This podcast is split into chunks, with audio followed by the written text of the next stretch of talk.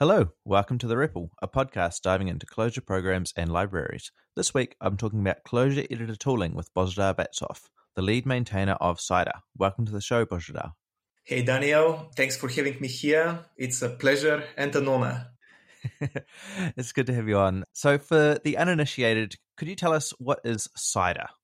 Cider is a Clojure interactive development environment built on top uh, of the venerable Emacs text editor it is internally powered by nREPL. All of the magic, uh, all of the Clojure evaluations uh, and such are happening uh, server side. And um, Cider is basically an Emacs frontend for effectively leveraging nREPL. At least this is how I picture it in my mind. For other people, it might be a bit different. Great. So you've been working on Cider for quite a few years now, almost six years or maybe more more than six years, I think. Yes, yes. I think I was uh, the primary maintainer uh, for the past uh, six and a bit years. I have been working on uh, Cider pretty much since the very beginning, which is one more year. I was uh, one of the first contributors um, uh, when Theo Hagelberg and Tim King started the project the previous year. And after uh, Tim didn't have any more time for the project, I took over. Back in the day, the project was officially known as nrepl.el, and it was considered to be just um, an Emacs client for nREPL. But as the scope of the project grew, and because at the time uh, I was hoping that we were going to support other uh, REPL backends besides nREPL, I opted to change the name to Cider, which kind of stuck, and I think it's a cool name. Mm. Yeah, I think it's a good name too. Very catchy. So you've mentioned the Cider front end and nREPL, but there's a few more bits. I've always found Cider, you know, there's lots of bits that go into it. So could you tell us a little bit more about how things like Clojure mode and the orchard and other sort of tooling around Cider and nREPL fit in? Yeah, of course. Uh, so uh, basically, uh, one thing that uh, Cider doesn't do for you on the Emacs side of things is handle the editing of the actual Clojure or ClojureScript code. This is handled by a different Emacs package, which is named uh, Clojure Mode. It's the typical extension for uh, supporting a programming language in Emacs. It handles things like code indentation, syntax highlighting, some basic uh, code transformations uh, like um, simple refactorings, uh, converting between a threaded and a non-threaded uh, version of an expression, and so on. On the nREPL uh, side of things, um, I mentioned only nREPL in the beginning, but um, we are extending, um, enriching the default uh, nREPL functionality with uh, several other um, middleware libraries. Uh, the most prominent of them is uh, Cider nREPL, which um, adds to nREPL the capability to do code completion. Uh, uh, it, it, adds uh, functionality necessary to support an interactive code debugger, interactive macro expansion of the code on a step-by-step basis, and a lot more if we go uh, into discussing all of the functionality, it would uh, consume the entire time we have um, uh, for, for, this conversation. And on top of this, uh, we have the refactor um, nREPL uh, library, which adds even more middleware and more functionality. It has a separate Emacs frontend that plugs into Cider. It's called uh, CLJ Refactor and it adds a lot of uh, functionality that uh, you would normally expect only from sophisticated uh, IDEs like IntelliJ IDEA, like uh, Eclipse. Um, it is uh, a pretty pretty cool project. One of the main differences between the functionalities provided by Cider nREPL and Refactor nREPL are that uh, everything in Cider nREPL relies on runtime inspection of the REPL state. And uh, a lot of the functionality in Refactor nREPL relies on static code analysis, transforming the abstract syntax tree of the code. Uh, so uh, they tackle the problems that they solve uh, in a pretty different uh, manner. I do hope that uh, at at some point Cider nREPL is going to start leveraging code analysis uh, to to some extent, but uh, for various reasons that we might end up discussing later today, this so far has been more pain than I, I was willing to endure. And there is more middleware. For ClojureScript um, support, uh, we have the Piggieback uh, library, which uh, basically provides you uh, ClojureScript uh, evaluation support, which is missing uh, in nREPL out of the box. Also, um, the middleware itself is just uh, a thin wrapper around uh, many other Clojure libraries. Uh, one of them is called Orchard, and it is probably at the heart of everything that happens uh, in uh, Cider. The big thing about Orchard is that the functionality it exposes is fully decoupled from nREPL, so it can be easily leveraged uh, from clients uh, using other REPLs like maybe unrepl or prepl or even just a plain uh, old socket REPL although the socket REPL is actually newer than nREPL, so maybe not that old uh, when I come to think about it. The idea behind um, trying to push all of the core uh, functionality outside of the middleware was to get um, more people uh, engaged in the projects, uh, more people collaborating, and less and to spend less time reinventing the wheel because regardless of what uh, REPL you are using to power your uh, Clojure development environment, in the end of the day, you're going to need exactly the same functionality. So better to build it as part of a big team than, than, than to have to build uh, every small bit, uh, every piece of functionality by yourself. So that means that functionality that was maybe once inside it nREPL has moved into a more generic form that other REPLs that aren't nREPL can can take use of. Yes, yes, uh, and there are also other uh, libraries uh, that are similar to um, Orchard in its nature. Some were that directly created uh, as a result of uh, the development of Cider, like uh, CLJS tooling, which provides some of the functionality that Orchard provides for Clojure, for ClojureScript. Right now, we merged uh, most of the functionality into Orchard itself. So uh, users can just uh, leverage one library and be done with it. We worked a lot uh, with the author of um, Compliment, Alex Yakushev, mm. to provide uh, a nice uh, code completion experience for everybody.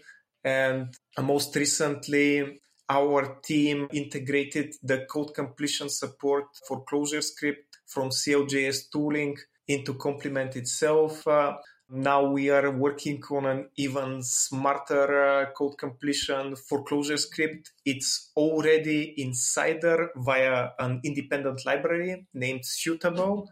And uh, we are uh, planning to add this to Compliment uh, in the long run. But uh, for the time being, uh, we wanted to stabilize, to mature a little bit uh, on its own. And then we can uh, hopefully seamlessly integrate it uh, in Compliment uh, for greater benefits of the community, I'd say. I was also helping out for a while with Reply or Reply. I, I'm not quite certain how Colin uh, likes to call the project, but this is basically the standard um, terminal REPL client that most build tools are using. Uh, and um, you know there are other similar libraries, uh, Sayid, which is uh, an enhanced uh, debugger. Um, uh, some uh, Clojure script REPLs like Quizo, so many packages, and this is just on the Clojure side of things on the Emacs side of things, that, there are even more libraries. So one big um, happy family. So that's a really great overview of all of the pieces that fit into the orchard. One thing I wanted to just touch on is that CLJ Refactor, while it's part of the Clojure Emacs project, it's not sort of directly part of the Cider release schedule, is it? It sort of has its own development schedule and releases? Yes, we we are collaborating a lot. Uh, the people who work on Cider and uh, CLJ Refactor. Uh, let's say that, that, there is quite a lot of overlap. Uh, unfortunately, I'm uh, stretched so thin across all of the projects that uh, I simply didn't have much time for CLJ Refactor and Refactor nREPL but uh, there was definitely a lot of uh, cross uh, pollination between the projects. And lately, I have been doing at least the releases for CLJ Refactor and Refactor nREPL, but you know, it's reviewing, merging a couple of pull requests and cutting something from time to time when it breaks. that there is uh, a lot, uh, a lot more work to be done. Uh, the project has a lot of potential. Unfortunately, the two primary maintainers are very busy lately. I have been very busy lately, so um, work there has stagnated a bit. So this is one idea for our listeners. I'll probably give them more uh, by uh, by the time we are done, but we can definitely use uh, more contributors, more maintainers on uh, CLJ refactor and refactor nREPL. Yeah, actually, that was going to be the next question. Was where is it most useful for people to get involved if they feel like they want to help out with the cider ecosystem? Where where would you kind of put them to use best? Mm-hmm. Oh, that, that's uh, that's my favorite question. I don't have to think about the answer at all because uh, I'm thinking about this uh, all the time. Generally, I believe that uh, the lower you go in the stack, the bigger the impact of your contributions are going to be, as they're going to touch uh, the biggest uh, number of people. So the place where you can make the biggest impact uh, is nREPL. Mm-hmm. as every improvement that we make uh, to nREPL has huge huge impact. Uh, nREPL uh, has so many clients. It's used by uh, so many people that uh, we really have to always be focused on improving it first. Right now we are working on one really big feature which is called side loading.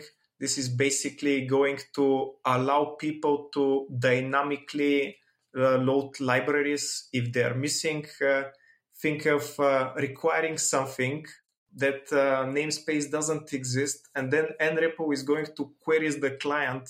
Okay, so you're trying to require this, but it's not on the class path. Uh, tell me what to do. Then the client can uh, send um, base 64 encoded payload uh, to the server, the server is going to dynamically load this and it's going to continue with uh, the evaluation, which is uh, so something that uh, gets pretty close to magic and uh, it's going to open up uh, a whole new set of opportunities. So every type of improvement like this one is really huge. That that's why I constantly encourage people to help with nREPL there we definitely have a very sound uh, and robust foundation. There is no burning need for uh, fixes uh, or new functionality, but uh, we definitely have uh, a nice backlog of ideas uh, that are, are, going to be pretty cool if um, if they are implemented.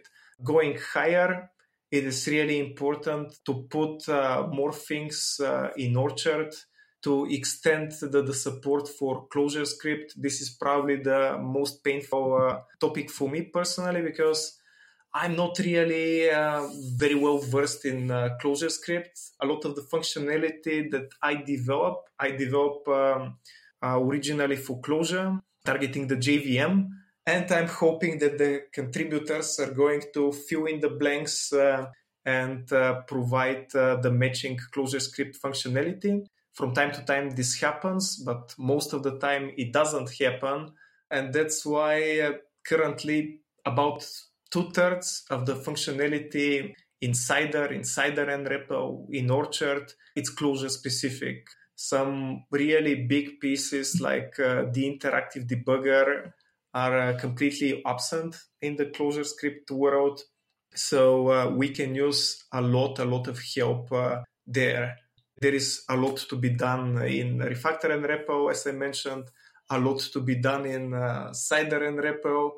I would love for people to be working on uh, Cider and uh, Clojure mode as well. God knows that they have uh, the biggest um, backlogs. But uh, I also know how scared many people are from Emacs Lisp, so I won't hold this uh, against them. Still, I've always been a little bit amused that um, we are all Lisp programmers in the Clojure community. and uh, yeah, Emacs Lisp and Clojure are definitely not uh, a million miles apart. Still, uh, a lot more people have been willing to um, help with uh, the Clojure part, and uh, very, very few people with uh, with the Emacs part. I'm not sure why, but it is how it is.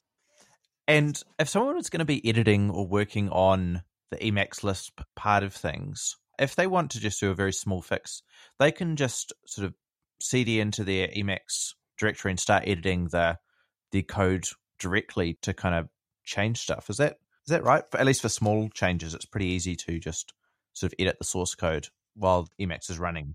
Yeah, you can definitely do this. In general, when I'm doing the changes, I'm always doing them uh, interactively, the way I program in Clojure as well.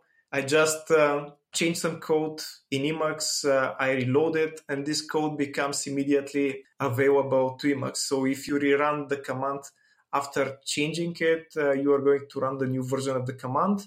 If you want to experiment, you can directly edit the version of uh, Cider that you installed. But I wouldn't recommend this.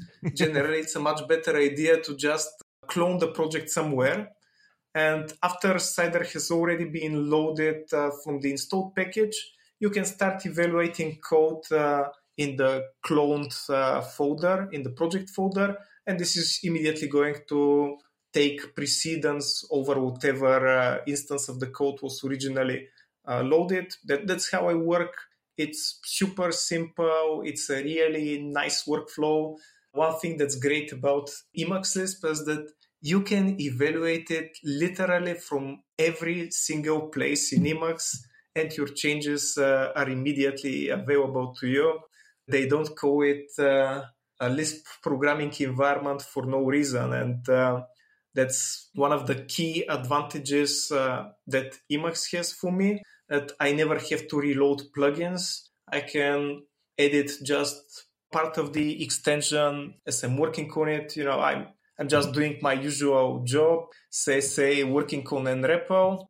I see some inefficiency in Cider and I can immediately edit the Cider functionality and continue my work with an enhanced Cider. This is not how things were happening when I was writing uh, Eclipse plugins uh, professionally about uh, around 10 years ago.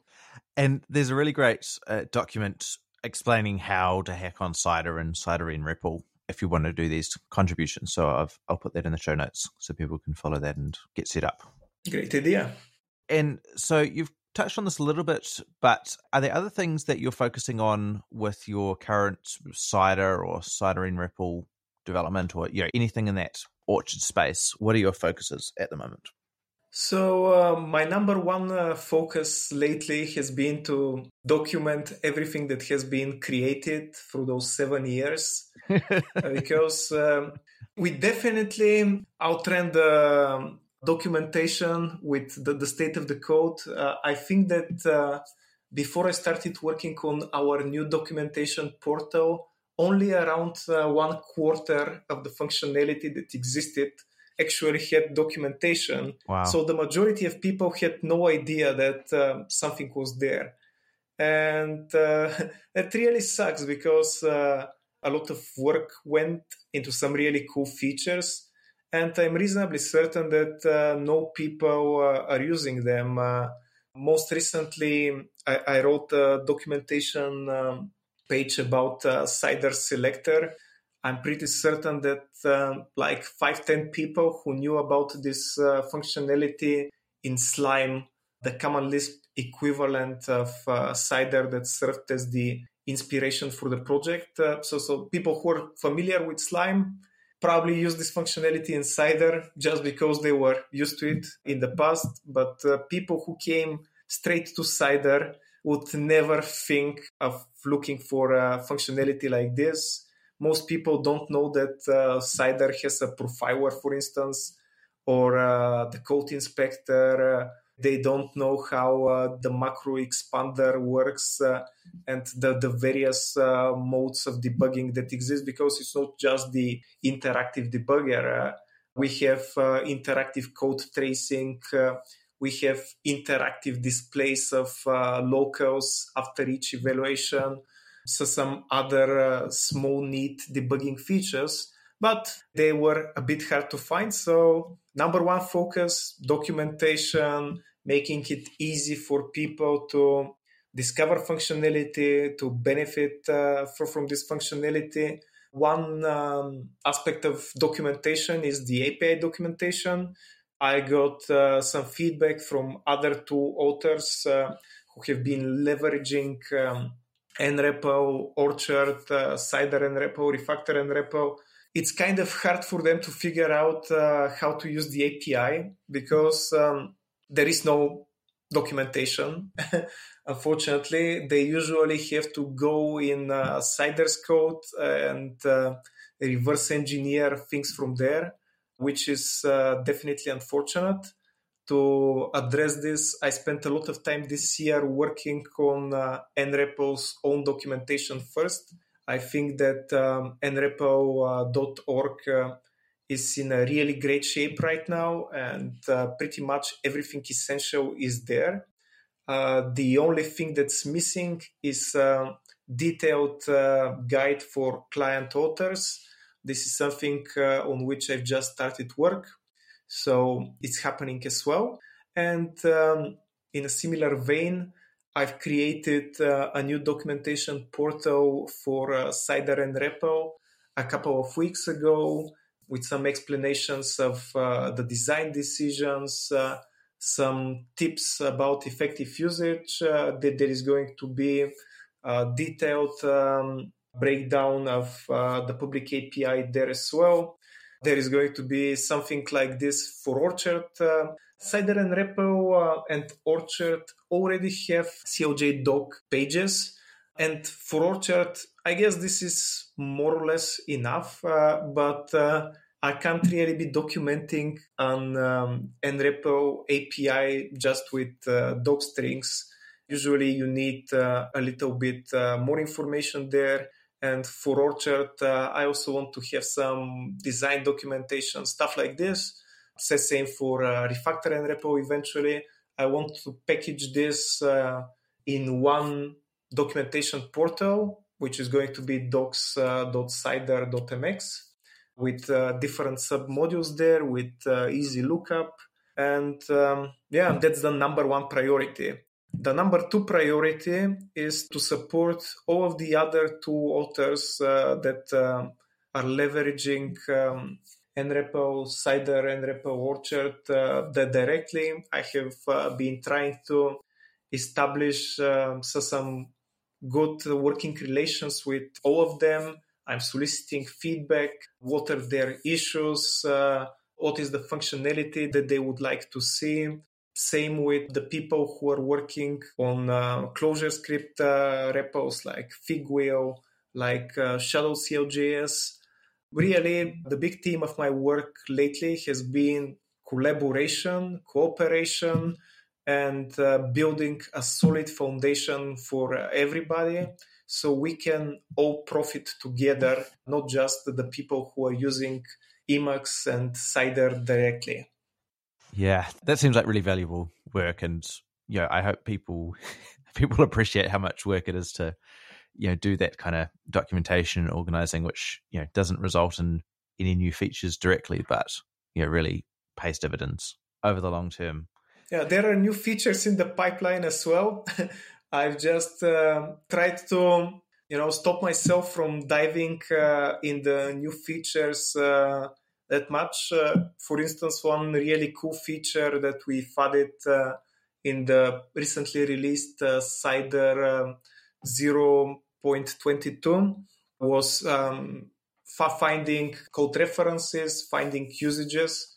Great. And doing this with just uh, inspecting the runtime st- state of the REPL is pretty hard It doesn't work reliably, but I do think that it's still uh, better than uh, nothing. Uh, with the team, we have uh, been thinking a lot about how to do code analysis uh, better because uh, all of the approaches that exist today have certain trade offs. For instance, if you need to expand all of the macros, you have to evaluate the code, which most people don't expect to happen when they're running a static analyzer.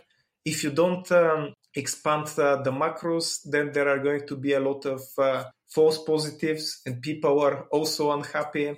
So uh, that's something um, that has been bothering us for a while and we really want to address it. I have been thinking a lot lately about how to support ClojureScript better.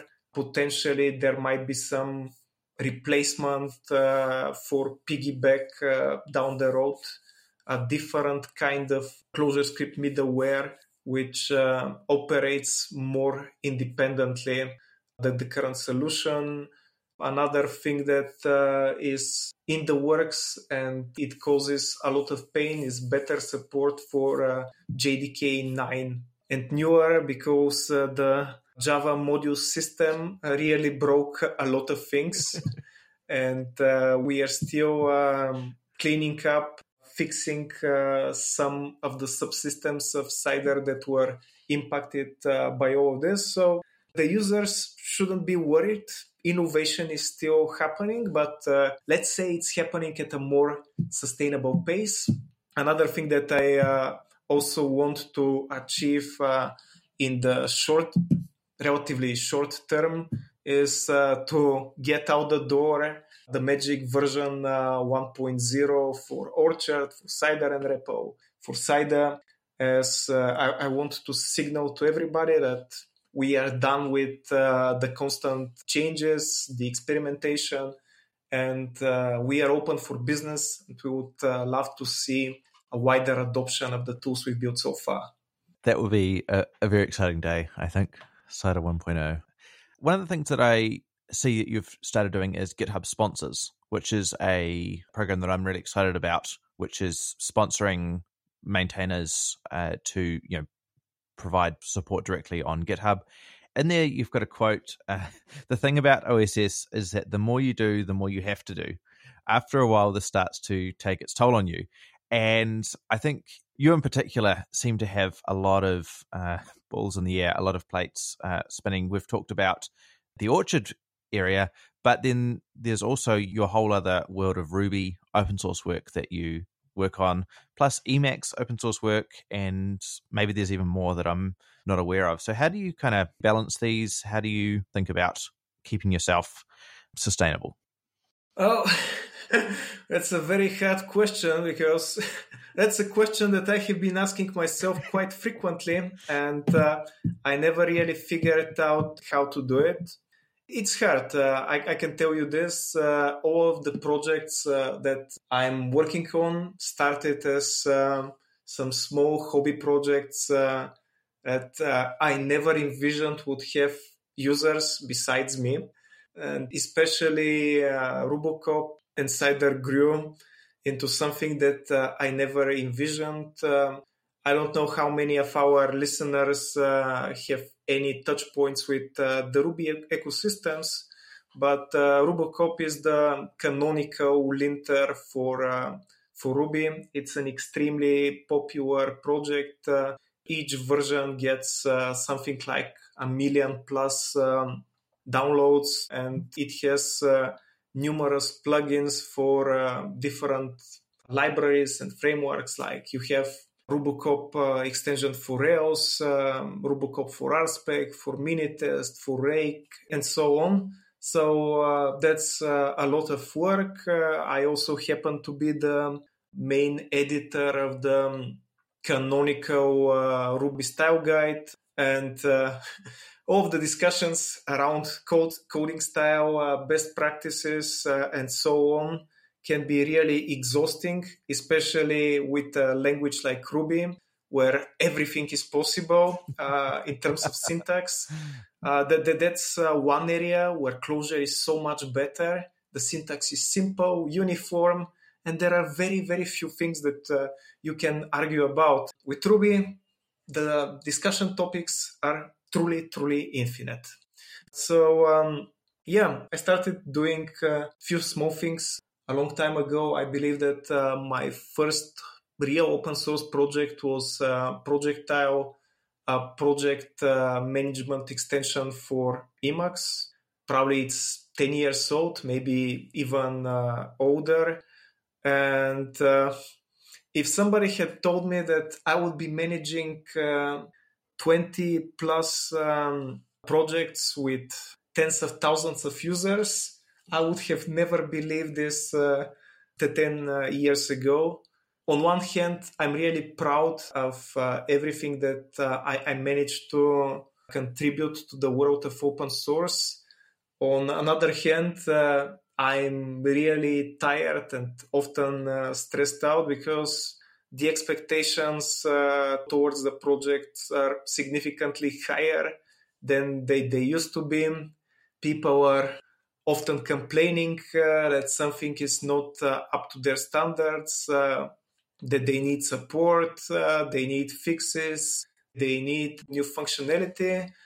And often uh, my open source work it feels like a second job. Mm-hmm. and i already have uh, one uh, very demanding day job. So i guess you can imagine how this uh, can add up to a lot of stress a lot of anxiety in uh, the past uh, two years i haven't been enjoying doing open source as much as i enjoyed doing it in the past and this is a very worrisome uh, thing for me. So now I'm trying to now I'm trying to balance things out uh, a little bit. Uh, uh during uh, the Clojurists uh, together funding round, I'm not doing pretty much anything on my other projects. I'm merging a few pull requests here and there, but 90% of my attention is focused on just cider and uh, its orchard and uh, I am trying to keep everything else in the background so I wouldn't get crazy. Hmm. Yeah, this was you know Clojurists Together was started not like specifically for you as like to fund you specifically, but I definitely had you and other project maintainers like you in mind when we were, we were creating it because I could see that the current state of open source and in Clojure and elsewhere was you know very unsustainable and that sooner or later people were going to burn out and leave if they weren't supported in a better way. So yeah i hope hope that we can continue to support you and other other projects you know like cider that are that are so important to the Clojure community there's a few sponsors that I'd like to thank in particular who've helped make that happen. The first is Pitch, who are building presentation software for individuals and teams. There's Nubank, who you were uh, just at the Clojure South conference speaking at last month, I think. They're the leading financial technology company mm-hmm. in Latin America. Juxt is a consulting company that delivers software applications and platforms using Clojure. Metosin is the first Finnish software house specializing in Clojure. They also had a conference just last month, I think, or even this month, in fact, maybe. AdGoji is a media agency. They've built their real time bidding platform using Clojure. And Funding Circle connects small businesses who want to borrow with investors who want to lend in the UK, US, Germany, and the Netherlands. And they use Clojure to build their platforms. NextJournal is a tool that improves data driven research. Their notebooks make results and methods reproducible and foster model driven debate. So I'd like to say thanks to them and to all of the other developer and company members who make up Clojurists together and help support us do the work that we do, including funding Cider. I'd like to thank all those companies uh, myself as well, and you and uh, the entire team of uh, Clojurists together. I, I, really appreciate uh, what uh, what you are doing. I guess the two of us uh, obviously understand the value of this uh, to the broader open source community and I do hope that uh, more companies, more individuals uh, are going to start thinking about the economics of uh, open source, uh, its long-term sustainability, and how we can improve the situation.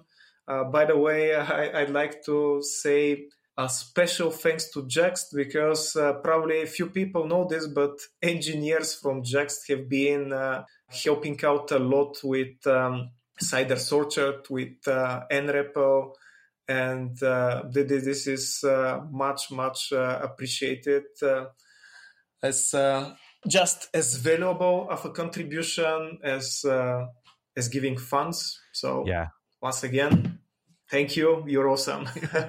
and that's Dominic Monroe as at least one of the people from Juxt who I know is. Yeah, yeah. And maybe others too. Uh, Benedek Fazekas as ah, well. Yes. He he is actually the primary author of uh, Refactor nREPL. So great engineers, great people. Jon Pither has been contributing, uh, one of the creators of. Uh, a few years back, probably uh, when he was uh, less busy and the company was less successful. Uh, but uh, Jon has always been a big proponent of cider, and I love him for this. Yeah, they're a great team. I really enjoy Juxt. Should I say something about uh, GitHub sponsors because you asked me the question about them and uh, I kind of forgot about this until just now. sure. Yeah. How have you been finding it? So I think that it's a great idea in general, mostly because it's integrated with uh, GitHub. So uh, the sponsorship button is um, interface of just about everybody. Uh, so far, the results haven't been uh, great. I'm uh, I'm raising something like two hundred and fifty dollars a month there, which is not much, but it is more than I could ever raise uh, with my Patreon account, and uh, GitHub sponsors have better fees. The first year they have uh, this really cool uh, matching cap of uh, donations up to $5,000 per year. So I'm really hoping that I'll get enough uh, sponsors there to take full advantage uh, of the bonus 5k from GitHub sponsors.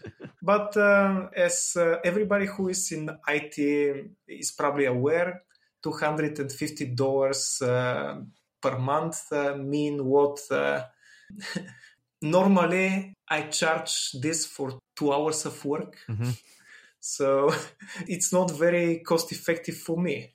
Still, I'm uh, exploring every avenue for uh, funding uh, that I come across. I do think that ultimately we should rely more on companies in the Clojure community and in every programming community to provide the bulk of the financial backing for key projects. And uh, we, we can see that this is working uh, really well for Clojurists together. We definitely need more companies to sign up there, but we are going to remind companies about this uh, as uh, long as we have to. I see that there is some awareness in the companies today and I hope that uh, this level of uh, awareness is uh, is going to grow. But you know, knowing how much they save from uh, tools, from libraries, uh, and uh, so on, I, I, really view all of the money that they spend supporting open source as investment, not as just random donations. because if they improve the tooling for their teams, they improve the productivity for their teams they improve uh, the, their delivery times, and this improves their bottom line and the satisfaction of their customers at the end of the day. Yeah, I think that goes doubly for Clojure companies because if you're using Clojure, I feel like you're kind of making a bet on Clojure as a more productive tool. Like it's niche. There are a bunch of drawbacks to using a language that is not as popular as other programming languages. So there's got to be a reason there. And, and I think for most people, they would say you know, it's productivity. They can do things in Clojure that they couldn't do or couldn't do easily elsewhere. And if you think that you know productivity is worth these drawbacks and worth you know picking a more niche language, then I would suggest you know think the same about your tools. How much benefit and value can you get from productive tools? That's you know don't block your team, don't stop slow your team down. Mm-hmm. Absolutely, I completely agree with this one hundred percent. So I was tempted to put make title this projectile versus Spacemacs, but maybe just projectile and Spacemacs is is less inflammatory. People who come to Emacs actually come to Clojure and also come to Emacs may sort of be looking around at, you know, how do I get started with Emacs? And two pretty good options for people would be who are sort of brand new could be projectile and Spacemacs and are you able to talk a little bit about you know projectile is uh, something that you maintain and Spacemacs is is not but maybe where where you see the benefits of these two and perhaps how it impacts like the rest of the Clojure tooling system nothing like a little flame war I, I, totally love those uh, so just a small uh, correction I believe you were uh, referring to Prelude, uh, not ah, to Projectile. Sorry. Yes, yes. Because Prelude is the Emacs distribution and Projectile is the project management library. Yep. Um, so um, Emacs Prelude is my uh, one of my uh, oldest projects. Uh, it was my second uh, open source project after Projectile, and I, I, have um, I have neglected it a little bit in recent years due to the enormous pressure uh, I, I, have to work on the other projects. I, I, still uh, I still love it a lot, and um, I'm always surprised where um, when uh, I, go somewhere and somebody tells me, "Oh, you, you're the Emacs Prelude guy, right? I, love Prelude because." I don't expect uh, that, that people would be using it in the era of Spacemacs. Spacemacs uh, became so so popular, uh, so big, uh, and there are several others really great Emacs distributions like Doom Emacs and whatnot.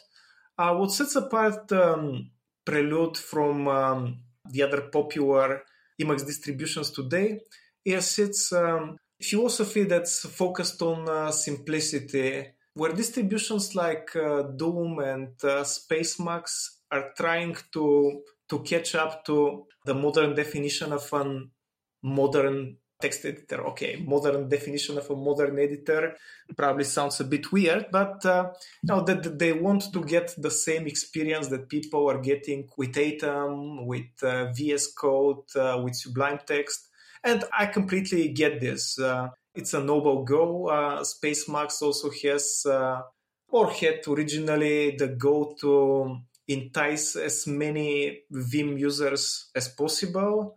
I'm very partial to everything uh, in this direction, everything that is uh, promoting uh, Emacs outside uh, of the core um, circle of its users. Compared to them, Prelude's uh, main objective has been to provide a very, very streamlined, uh, very, let's call it classical Emacs experience. Uh, Prelude doesn't modify heavily the Emacs uh, user interface. It doesn't uh, rebind keys aggressively. It doesn't uh, install a million extensions by default it doesn't introduce new concepts like layers, for instance. Uh, when you look um, at uh, the layout of uh, the Emacs Prelude distribution, it's just a book of uh, very basic uh, Emacs Lisp libraries that are, uh, say, one programming language, so some configuration for it, and that's just it. You can toggle them on off, and that, that's the only novelty there used to be some custom functionality uh, built into Prelude, but in the spirit of broader collaboration, I've extracted it uh, several years ago to a library called Crux, a collection of ridiculously useful extensions. uh, that's what Crux uh, stands for. Uh, so people from Doom, from Spacemacs, that they can easily leverage those. So I don't see uh, uh, Prelude and uh, Spacemacs as very big uh, competitors, mostly because we we cater to the needs of different users. I think that uh, if you're somebody who is comfortable with Emacs in general, you're going to find Prelude uh, quite convenient, quite aligned with what you are familiar. And if you need something uh, more modern, then definitely you should uh, take a look in Spacemacs and uh, similar alternatives. Uh, I do have a lot of ideas about um, improving uh, Prelude, but uh, I'm also quite happy to see that even with uh, minimal involvement from me in the past few years and very small updates, The user base seems to be slowly growing. People are kind of happy with it. This, I guess, uh, reiterates um, the common uh, maxim that simple is good. And you know, if something works, maybe you don't really need uh, to change it a lot. I should probably start applying this to Cider as well at some point, but um, it has worked um, out really great for Prelude.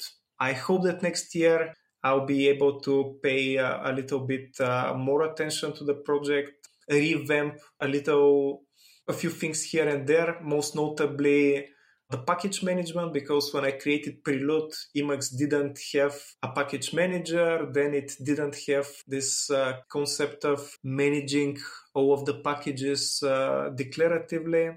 And now that uh, things in the mainstream have shifted a bit in this direction, I think the time has come for Prelude to adopt those ideas.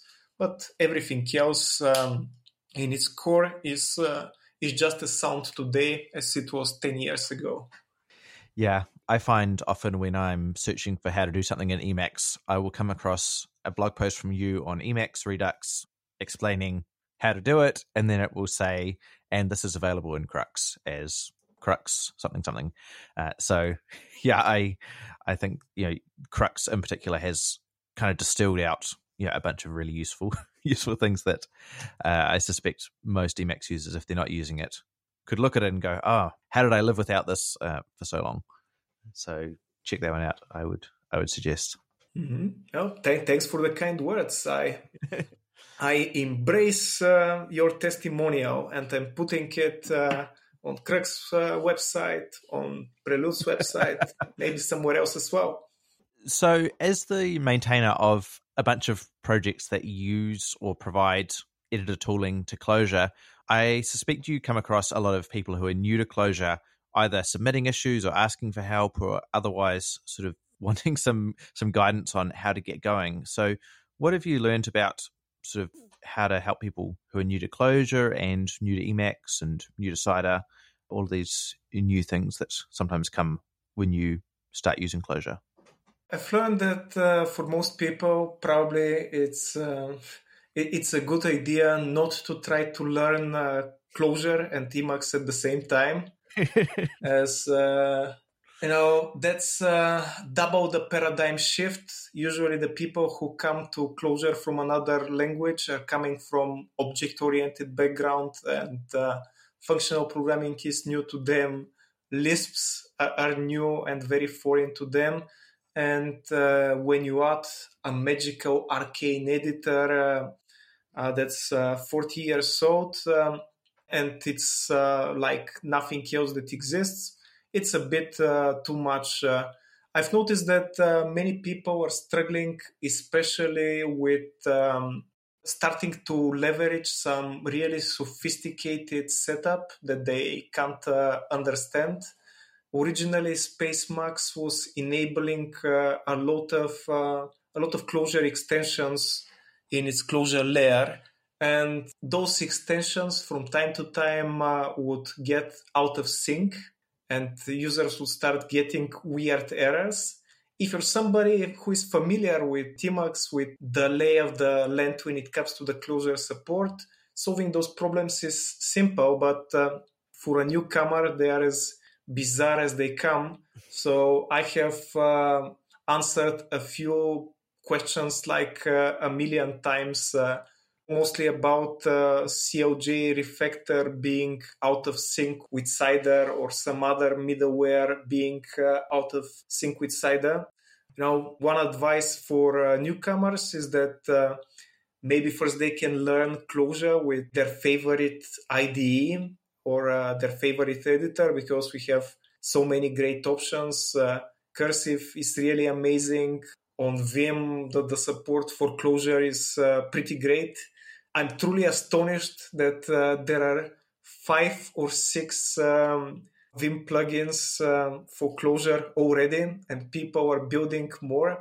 So I guess uh, Vim users really must love Clojure which is uh, good to know uh, that, that, there is great support for Atom, there is great support for Sublime Text, pretty much great support everywhere. Recently for VS Code as well. Yeah, Calva is uh, my favorite uh, competitor of Cider because we collaborate so closely with uh, with the author of Calva, and he even paid uh, a tribute to Cider with the name of the project, which is derived directly from uh, cider. As Calvados is distilled uh, from cider, so is Calva distilled from some other cider. So I think this is the best name ever for, for, for a project. Uh, yeah, my advice would be you know, learn the two things um, in uh, stages.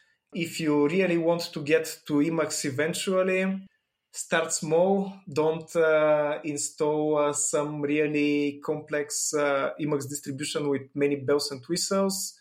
Maybe even don't use Cider in the beginning. You can use something simpler like uh, inf-clojure, uh, which is uh, enough to get you started and it's uh, much easier to set up and uh, understand, uh, I, I, guess. Unfortunately, I've been using Emacs for so long. It's really hard for me to guess at this point uh, what's intuitive to newcomers and what's crazy and complex. So I just assume that everything is crazy and complex and discourage them to use Emacs at all. Hmm. One thing which I know you've made many improvements to make Cider more approachable to people. One that I wanted to call out, I'm not sure how long ago it was, was that you used to have to manually set the Cider nREPL version. You used to have to set it in your project, and now Cider will inject it for you, least most of the time, I think, which makes a big difference when you're trying to figure out. It makes it, I think, a lot harder to misconfigure your project when Cider is injecting that dependency directly. Mm, yeah, yeah. This was uh, one of the best changes we ever made. um, it happened um, two, three years ago. And before this, this was the number one support request uh, that I would get. I'm getting some warning that uh, the version of Cider nREPL that I have doesn't match the version of Cider nREPL that Cider expects. Uh, so the auto injection was uh, was really great, and it's good that we managed to figure out how to do it for uh, Leiningen, for Boot, for tools.deps. It's not possible to do it for uh, Maven and Gradle, unfortunately, as there you cannot pass uh, dependencies uh, via the command line. But uh, I guess uh, Maven and Gradle are not as popular with Clojure users these days so uh, not that big of an issue. We try to do many other um, improvements to simplify the life of uh, newcomers. For instance, these days uh, when you start a REPL, at least by default, there is uh, a lot of essential information printed in the REPL buffer. It uh, gives you a basic idea how you're supposed to interact uh, with Cider I've noticed that uh, the most confusing concept for newcomers is that they actually have to evaluate something first before they can run whatever. And, um, you know, we tried to make some uh, improvements. For instance, if somebody tries to evaluate just a single form in a namespace without evaluating the namespace, Cider is going to auto detect this, evaluate the namespace form beforehand. So the evaluation uh, the user attempts is not going to fail with uh, a missing namespace error. But I have been um, afraid to add uh, some more aggressive uh, form of auto evaluation. We've added uh, more tooltips, more menu items. Uh, when, when there is a Cider plugin for Hydra that, that shows the structure of the key bindings uh, in a nice uh, hierarchical way. And uh, when you add the which key extension, it's really easy to find yourself uh, around uh, the, the many Cider key bindings. Obviously, all of the documentation efforts were also done for the benefit uh, of newcomers. So, so this has been um, a big point for improvements. I think that fundamentally the problem is not Cider itself. The problem is that Emacs is very different from uh, most editors, and this is what creates the friction for newcomers.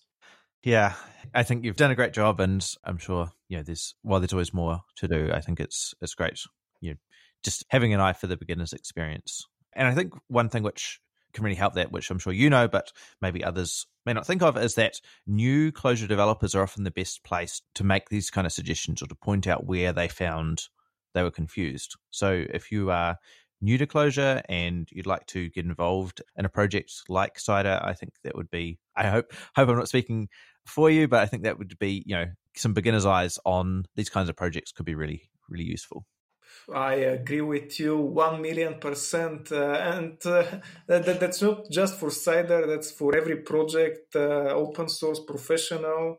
On my day job, uh, part of the onboarding procedure for newcomers is to ask them to uh, single out, to point out for us everything that they feel is off in the in the documentation, in the setup, uh, in the architecture because after a while you get so used to some environment that, that you start stop paying attention to all the weird stuff.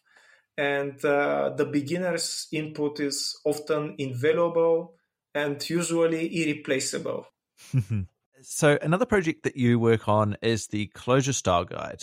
Are you able to talk a little bit about what it is where it's at at the moment what your thoughts are on Clojure and style I think that uh, the guide is in a pretty good uh, place right now. We we've managed to document uh, most of the common uh, aspects of uh, Clojure. I, I, think for pretty much every point except one, we have uh, reached an universal consensus within the Clojure community.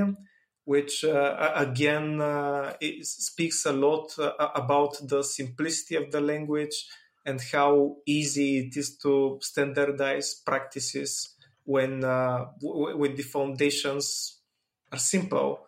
Um, that, that there is one big point uh, where people are divided. Uh, I know that uh, you know it very well because we have discussed it uh, with you a few times online, uh, and this is um, how should we be formatting macros um, shall we format everything with the same indentation or with uh, a slightly different indentation?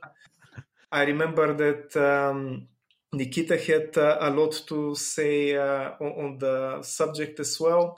I'm a big believer in semantic indentation, meaning that I really want to be able to visually spot uh, what is a function call and what is uh, a macro that uh, takes some body as a parameter. I know that some people disagree, and I'm hoping that uh, eventually we as a community are going to settle um, on one thing. And another small thingy that uh, has been a controversial point uh, has been whether to use semantic uh, comments like uh, like in all other Lisp dialects, uh, you know, where you have two semicolons, meaning that this is a line comment. One, it's an inline. Three, it's uh, something that is outside of a definition, and so on. I've noticed that um, as many Clojurists are not coming from a Lisp background, they just prefer to put uh, one semicolon everywhere because it's convenient to type less. Mm-hmm. And I totally get them, but uh, the old time common Lisper in me dies a little bit every time I see the, the non standard uh, comments. And I'm curious uh, how we are going to reach some consensus uh, eventually. One thing that uh, I never managed to do about the Clojure style guide was to create a lint tool similar to RuboCop uh, for Clojure originally uh, this was uh, my plan. I had even uh, came up with the hardest part of the project namely the name of this lint tool. Mm-hmm. so i was ready for action and then you know life happened and this tool was never created.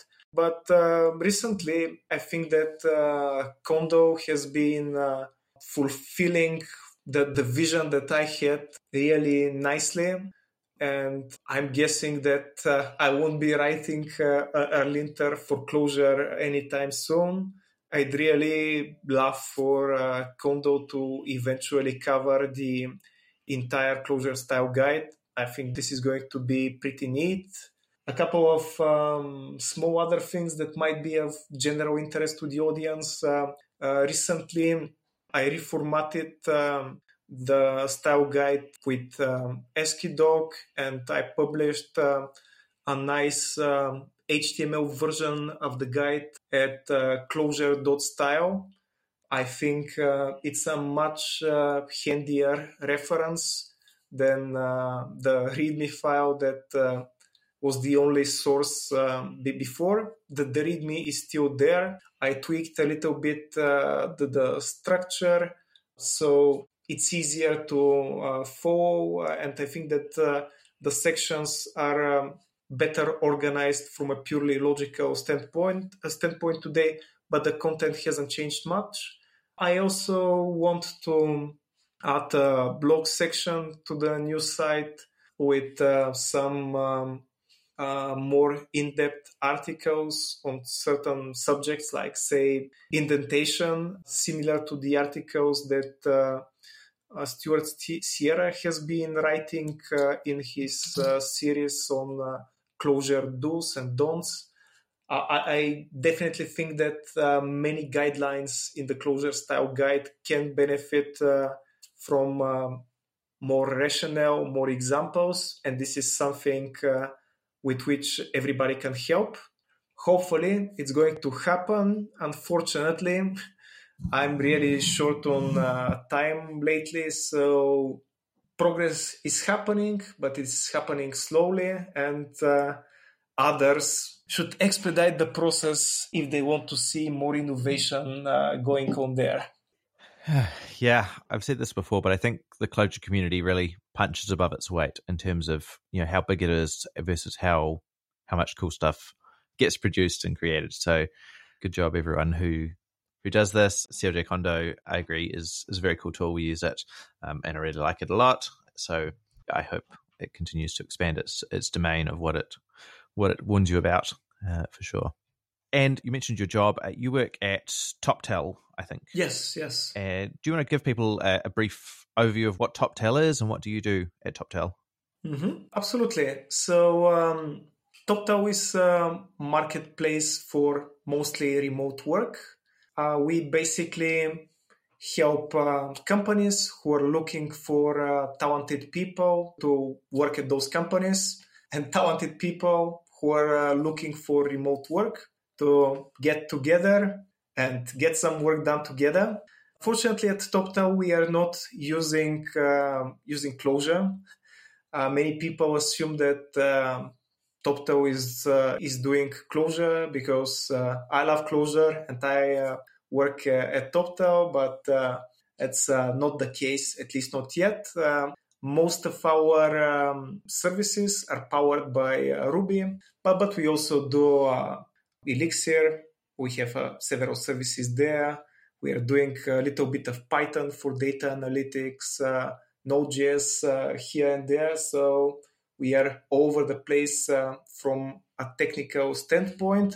And I'm trying to, but I'm biding my time to sneak Clojure into the mix uh, one of those days if it's meant uh, to happen we are a completely um, remote company, a completely distributed team. Uh, I think we have engineers uh, in uh, 50 countries, uh, on all of them permanently inhabited continents. I don't think that we have somebody in uh, Antarctica or however it's pronounced in uh, English. I'm always confused here between the Bulgarian and the English names because they are slightly different. yeah, I think we're a, we're a cool bunch, uh, and uh, we are we are doing um, a valuable service for uh, society because uh, know I live in in a part of the world which is not uh, particularly rich. I don't know how many our listeners know about Eastern Europe, but uh, it's nothing like Western Europe. Eastern mm-hmm. Europe is one very peculiar place. Um, and um, you know the opportunities provided by services like Toptal to be able to work for uh, foreign clients, uh, which are going to pay uh, more competitively than uh, local, can really uh, open up um, new opportunities for people, enhance their lives. Also, remote work uh, really helps you to see the world, to experience more from our beautiful planet. Uh, I had spent my um, entire career working in an office.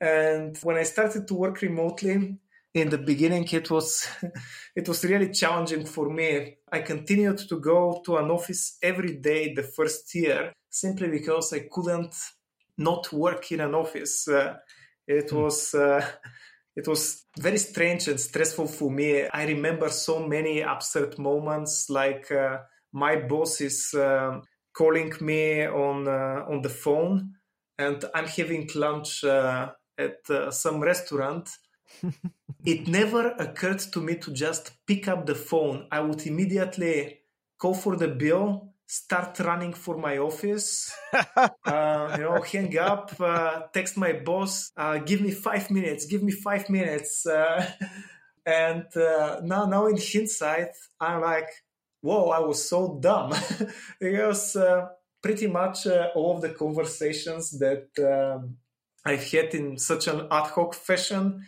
didn't require me to be in front of a computer to be looking at some code or uh, some documents or whatever but it was uh, it was a strange um, strange transition for me. And now i do so much work uh, from uh, from airports uh, just uh, walking down in the park or sitting on a bench. I guess um, with experience comes enlightenment I guess it's okay to mention that uh, we are growing, we are hiring. If uh, if you're in um, into Ruby, into front end, mobile development, uh, uh data analytics, uh, data science. If you're into pretty much everything and uh, you'd like to work with a cool remote team where the VP of engineering is a person just as evil as me, you might check out uh, what are our job openings. I'd love to have you on our team. Great. And the other way that people can work with you, of course, is by joining the Cider or Orchard or any of the other open source projects that you maintain. Yeah, absolutely. I'm hiring there as well, but I'm not paying nearly as good as Toptal. All right. Well, thanks so much for talking about all of the things you work on. I know everybody in the Clojure community really appreciates everything you do. Uh, so thanks very much once again. Thanks for having me, Daniel. It was really a great pleasure to be here.